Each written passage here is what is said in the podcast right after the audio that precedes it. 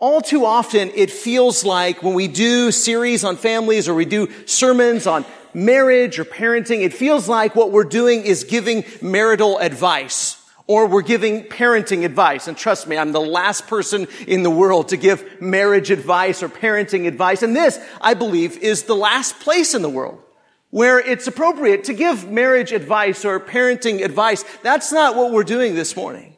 What we're doing this morning, what we're doing in this series is we're talking about how the gospel, specifically how the grace of God, how God's commitment to saving people, to making us his own possession, God making us his family through the death, burial, and resurrection of Jesus, how that changes everything, how his commitment to us changes how we go to work and how we go to school and how we interact with our next door neighbor and how we interact with people on the freeway and how we interact with people at the grocery store and how we interact with our husband or wife or how we interact with our children. Our commitment to each other, our commitment to how we live our lives is a response to God's commitment to us. So what we're talking about is not marriage advice and it's not parenting advice and it's not Wes's thoughts on 12 ways to a better marriage or anything like that. It is God's word telling us if you believe this is true, if you have accepted this gospel truth, this is how you live your life. See, because Christianity changes every, it changes everything. I've told you the story before. I was talking to a guy one time and, you know, we were standing out talking about baptism and he says, Wes, listen, I know I need to get baptized. I know that's the next step for me. And I said, good, that's great. You know, and we were talking about what needed to happen after that. He said, you know, I, I know I need to start going to church. But I mean, what else? I mean, it's like, I'm, I'm, a pretty good guy. I mean, what else do I need to change? That's pretty much it, right? Just start going to church. And I looked at him, I said, no, everything changes. Everything changes. You're, still married to the same person. You still work the same job. those things don't change. But why you do them, the purpose behind it, your, your motivation, as Dave said so beautifully in the communion focus today, before we, we were motivated selfishly to do things with a motivation that I just I just want to be nice to you so that you'll be nice to me. I'm going to do good for you so that you'll do good for me. I'll scratch your back and you scratch mine kind of a thing. You see, but when you become a Christian, that changes. Even the goal and the purpose of marriage changes. You know, and I got to thinking about that this week and I thought, do we, do we know what that is? I mean, whether you're married or not married, you need to know, right? What is the, what is the goal of marriage? What's the purpose of marriage? I mean, think about it like this. Imagine if you're running a marathon, and for me, I'll just have to imagine it because I'm never going to do that. But, you know, just, just imagine running a marathon and you're out there, you're, you're working as hard as you can, and somebody runs up beside you and says, you know, I have no idea what we're doing. Well, what are we trying to accomplish? Where are we going? What is it that we're, I mean, you look at it, you, why are you, why are you out here? If you don't know what it is you're doing, if you don't know what the goal is, if you don't know what the purpose is, if you don't know what direction you're headed or what it means to win or to lose, what is it that you think that you're doing? What does winning look like? Well, in a race, you know what winning looks like. You know what losing looks like. You know what doing well looks like. You know what doing poorly looks like. But what about marriage? What's the goal of marriage? What's the intention of marriage? What's the purpose of marriage? What does winning at marriage look like? What does losing at marriage look like? Uh, the last few weeks we've been talking a lot about commitment. And so you might think, well, winning at marriage looks like just staying together. I mean, that's good. I mean, I guess, you know, staying together, that's good, but that's kind of a low bar, isn't it?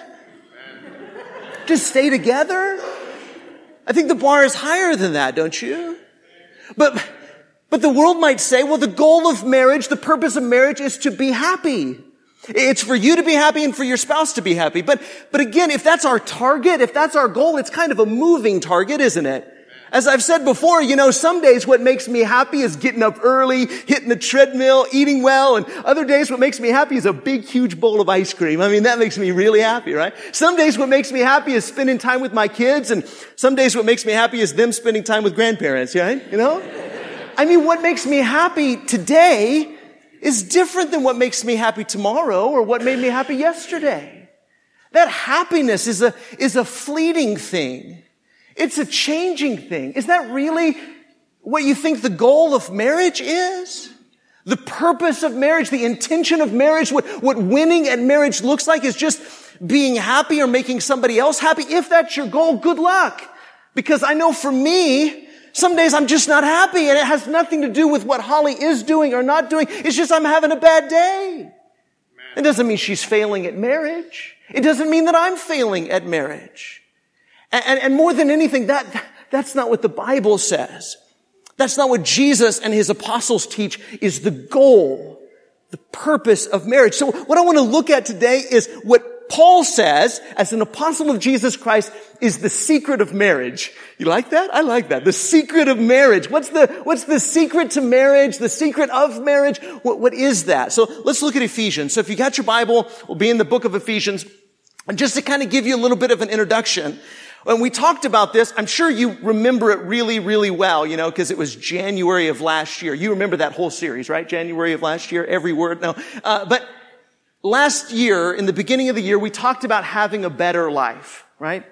We talked about living better. And it wasn't just a matter of trying harder. It was a matter of living our life in light of the gospel. Enlightened by the gospel, we, we try enlightened. We live an enlightened life rather than just working harder and trying harder. The gospel changes the way we look at everything. And Paul spends a lot of time in the book of Ephesians talking about when you're in Jesus, you are a new human being. A new anthropos, a new creature, a new man, a new human. What does that look like? What does that look? I mean, I, we know what humanity looks like. We know what it looks like to live as a, as a normal, regular man or woman, human being. We know what that looks like. We've done that. We can turn on the TV. We can walk out our door. We know what humanity looks like. We know what being a husband looks like or being a wife looks like in a normal sort of way. And we've all done that. But Paul says, you see, but the gospel, when you're in Jesus, you became a new human and you live and do everything differently. In fact, he'll say that we are to live in a manner worthy of the calling to which we've been called. Ephesians chapter 4 and verse 1. He talks about what sort of life that looks like. Qualities like this. Listen, humility and gentleness, patience, honesty, purity, generosity, thankfulness. See, whether you're married or not, that's beside the point, isn't it? Whether you're married or not, because a lot of us are married and a lot of us are not married. And maybe you're not married because you're divorced or because you're widowed or because you haven't been married yet, whatever it is, but you know married people, don't you? I mean, we all know married people. And chances are we all know married Christians and married Christians who are struggling in their marriage. And maybe we ourselves are married Christians who are struggling in our marriage to figure out what's this all about? How do I live? And, and, so Paul is saying in this big picture that no matter what your marital relationship is or your family relationship is, these are the kinds of qualities that should define you. This is what it looks like to live as a new human being. Humility and gentleness. Patience, honesty, purity, generosity, thankfulness. Would that change everything? Would that change the way you go to work? Would that change your marriage? If you lived out the gospel in humility and gentleness and purity and honesty. And see, then Paul goes into in Ephesians chapter 5 and he describes point by point, because I'm sure this letter is being read to, to a church family like ours in Ephesus. And he reads it and he says, now wives, here, this is how you live out your new humanity. This is how you live as a new creation. Husbands, here, here's how you live it out. And children, here's how you live it out. And dads, here's how you live it out. If you're a servant of someone, here's how you live it out. If you're a master of someone, here's how you live it out. In other words, no matter who you are or what role you have in a family relationship, you are to live out the good news. Live in response to the good news. This isn't advice. This is Christianity. This is what Christianity looks like in a family. So if you got your Bible, Ephesians chapter 5 and verse 22. Ephesians 5, 22. So he says, now, now I know the second word isn't going to be real popular, okay? So, so hold on to it though, okay? And, and, and we just sang a song, didn't we? Tis so sweet to trust in Jesus just to take him at his word. Wives, here's how you live out your new humanity. Submit to your own husbands. Not just period. Not, not submit to your husbands, period, but submit to your husbands as to the Lord. For the husband is the head of the wife, even as, or as a picture. Here's, here's how you're to submit as, as if you're submitting to the Lord himself. Not, not because your husband is, is Jesus, or maybe even not because your husband is even like Jesus. Maybe your husband is nothing like Jesus. But as a response to what Jesus did for you, you submit to your husband in the same kind of way that you submit to Jesus. For the husband is the head of his wife as Christ is the head of the church, his body, and is himself its savior. Now, here, again, here's the picture. Now, as the church submits to Christ, so also wives should submit in everything to their husbands.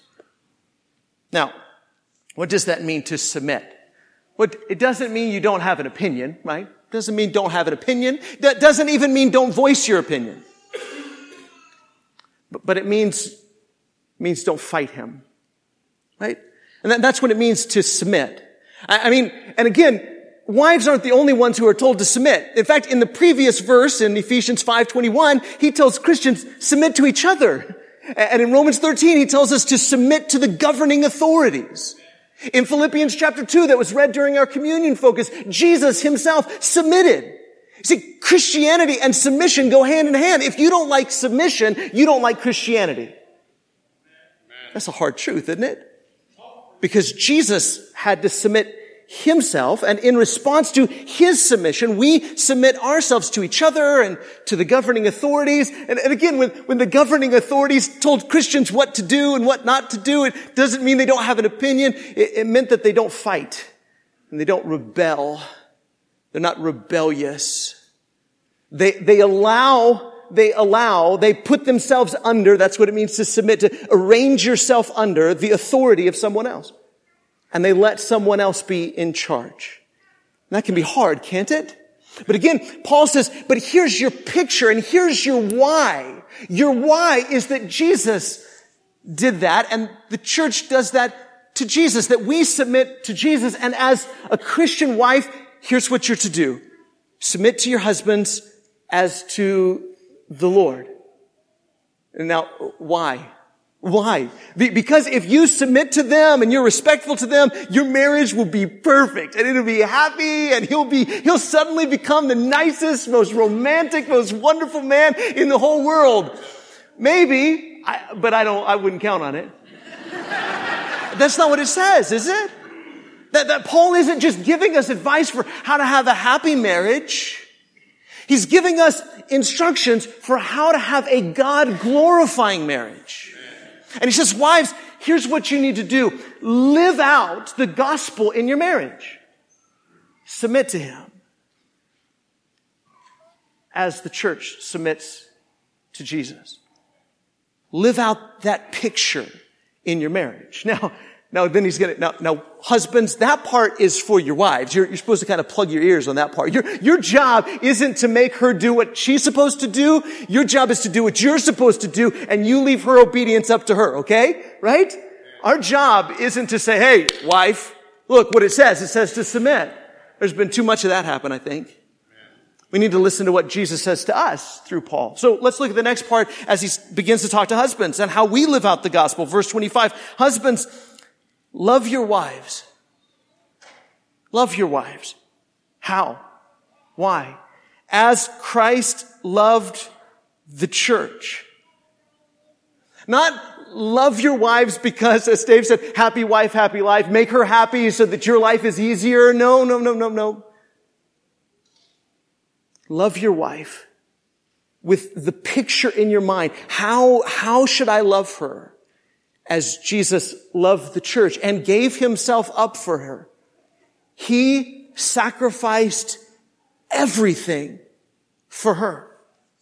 Husbands, love your wives as Christ loved the church and gave himself up for her that he might sanctify her, having cleansed her by the washing of water with the word, so that he might present the church to himself in splendor without spot or wrinkle or any such thing, that she might be holy and without blemish. You, see, do, you see how Jesus loved you? And not just you as an individual, but you as in you all, right? Y'all, all y'all. He, he, he loved all y'all and he, he gave everything so that you could be his. He gave everything to purify you and sanctify you and save you and redeem you and justify you. He did all of that for us. And Paul says, if you believe that, if you accept that, if you build your life on that, if you're in Jesus, then you use that as a model for how you love your wife.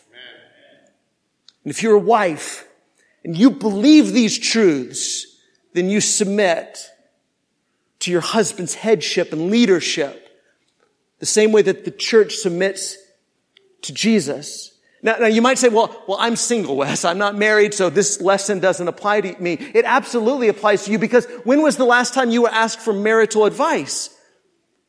Whether you're a parent or a grandparent, or maybe you're not married yet and your friends are getting married, whatever it is, you probably interact with married people and they're asking you for advice and they're crying on your shoulder and asking you what you think of things. Is this what you go back to? Do you let the gospel the good news about Jesus inform you and teach you and train you and shape you to say, this is what marriage is supposed to be. This is what it's supposed to look like. And, and, just imagine, I know, I know that there are no perfect husbands or perfect wives, but, but what if, church, what if two Christian people decided, I'm gonna do this. I'm going to love my wife as Jesus loves the church. And wives were to say, I'm going to submit to my husband as the church is supposed to submit to Jesus. And they were to love each other in this way and submit to each other in this way and serve sacrificially each other this way. Even when the other one's having a bad day and even when they're grumpy and they're having a bad hair day and they got up on the wrong side of the bed and things aren't going right. No matter what they say, I'm committed to this kind of relationship. Can you, can you even imagine what would happen? Do you think, you think that would make for better or worse marriages? Do you, do you think that that would make for better or worse adornings of the gospel? So that the world would look and say there's, there's something unusual about these people. It's a sad state of affairs when Christian marriages look just like pagan marriages. It's a sad state of affairs when Christian marriages break up at the same rate as pagan marriages. It's a sad state of affairs when Christian husbands love their wives like the world loves their wives. It's a sad state of affairs when Christian women submit to and respect their husbands like pagan women do their husbands. The gospel says if you believe this, it changes everything. It changes what you think a successful marriage looks like. Let's keep reading. And, and Paul keeps on with the husbands. I, I, guess we need a little bit more, don't we? Uh, verse 28. In the same way, husbands should love their wives as their own bodies. Now, he hasn't switched to a different metaphor. He's still talking about Jesus and the church. He says husbands should love their wives as their own bodies because he who loves his wife loves himself. For no one ever hated his own flesh, but nourishes and cherishes it. The fundamental truth about marriage in the Bible is that when two people get married, they're no longer two, but one. That's the fundamental, foundational truth of marriage from a biblical worldview.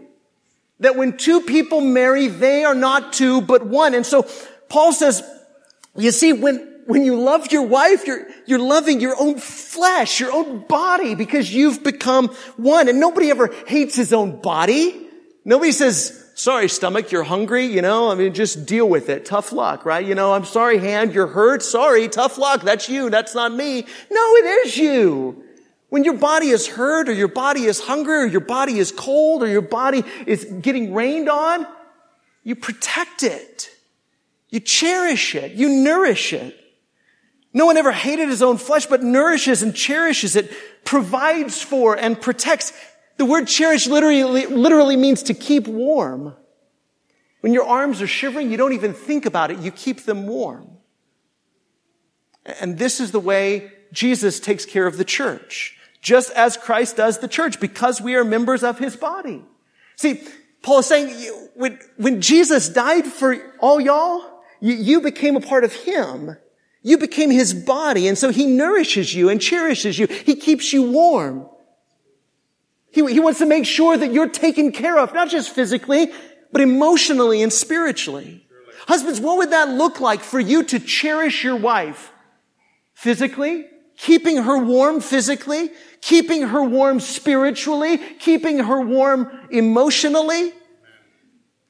Paul says, listen, you're, you're one now. And your picture of that oneness, your picture of how do I live out that oneness is Jesus and his people. The way Jesus takes care of his people and the way his people submit to his headship and leadership, that, that's marriage. That's what Christian marriage should look like. And I'll tell you, if you're anything like me, you, you read this and, and you realize you need to repent. And you need to change the way you've been living out your marriage. Because a lot of us, we have, we, we've been doing what we're doing because it makes it easier on us. Too many husbands aren't being the head of their household and leading their household and nourishing their household and cherishing their household and loving their household because it, it makes for a little bit of friction and they just don't want to deal with the friction. So they just go work a job and come home and don't do anything. That's not biblical headship. And too many husbands have wives that are cold and hurting and they're not nourishing them and cherishing them as Jesus does the church. And too many wives, too many wives are letting the television and politics 21st century America and the Western world teach them how they ought to be women and how they ought to be wives instead of God's word. The gospel is our model for Christian marriage. Let's keep reading. Verse 31. Therefore, a man shall leave his father and mother and hold fast to his wife and the two shall become one flesh. That's Genesis 2.24, isn't it? From the very beginning, this is marriage. A husband leaves his father and mother, clings to his wife, and they become one. One flesh. But then he says something shocking. Verse 32. This mystery, and I think mystery is an interesting word because, I mean, that sounds like, well, I can't understand a mystery. You know, I mean, mystery is something that's just mysterious. Uh, the word here doesn't mean something mysterious that you can't understand. It's, it's something that's been hidden and now it's being revealed. It's a secret. And Paul's telling us a secret. God, through Paul, Jesus, through Paul is telling us a secret, a secret about marriage. He says, all the way back there, you see, when a husband leaves his father and mother and clings to his wife and they become one flesh, I'll tell you a secret about that. That's a picture of Jesus and the church. That's a, that's a picture of Jesus. You want to understand Jesus and the church, you need to understand that it's two, the church, people, humanity, and Jesus becoming one. One body. That, that's the secret. And then he goes on to say, and here's how that secret applies to you, verse 33. However, let each one of you love his wife as himself, and let the wife see that she respects her husband. It's pretty simple, isn't it? When we see it, that the secret, here's the secret, as Paul puts it, the secret of marriage is the gospel, right? The secret of marriage, the secret to marriage is the gospel. Now, does that mean you'll always be happy? No, you're a human being. Sometimes you get up on the wrong side of the bed, right? I mean, some days you don't have enough ice cream in the house. I mean, some days you're just not going to be happy, okay? But you can always bring glory to God. Even on the worst days, you can bring glory to God by deciding that this picture of Jesus sacrificially loving the church and the church humbly and respectfully submitting to Jesus, this is going to be our picture of what successful marriage looks like. And this is what we're going to strive, as imperfect as we are, as broken as we are, this is what we're going to strive to live out in our marriage. And if you're single, this is the, the direction to which you will point people. You'll point people to the cross. That's what we do as Christians, isn't it? And we say, Jesus makes life better. Better. Because he shows you where the pitfalls are. And he washes away the mistakes and the sins and the failures. He brings you into his body. He nourishes you and cherishes you. And he wants to do that for every single living human being. And he wants to change the way we do life, the way we live our life. Because let's face it, we're not doing so hot, are we? I mean, we really want to take advice from the people that didn't invent marriage or the one who did. God invented marriage. He invented pleasure. He invented happiness. He invented joy. It is so sweet to trust in Jesus and just to take him at his word. This is the secret to marriage. The gospel of Jesus Christ. Let's keep our eyes on the cross, not only for our forgiveness, the atonement of our sins, but for how we live our lives. Submitting to each other, loving each other, walking through life humbly with each other, generously with each other, forgiving each other, gracious with each other, and in our marriages, husbands, love your wife as Jesus loved the church. And wives, see to it that you respect your husbands. This is how we live out the gospel in our marriage relationships. But maybe somebody's hurting this morning. I know there are people hurting this morning. And I know that praying with and exposing that to your brothers and sisters in Christ can help. You need a shoulder to lean on. You need a shoulder to cry on. You need someone to pray with you because of a marriage situation or because of any situation. We are in this together. After services, our shepherds are going to meet in my office in our prayer room. They would love nothing more than to pray with you and pray for you. Or right now, we're going to offer you an invitation. Come forward as together we stand and sing.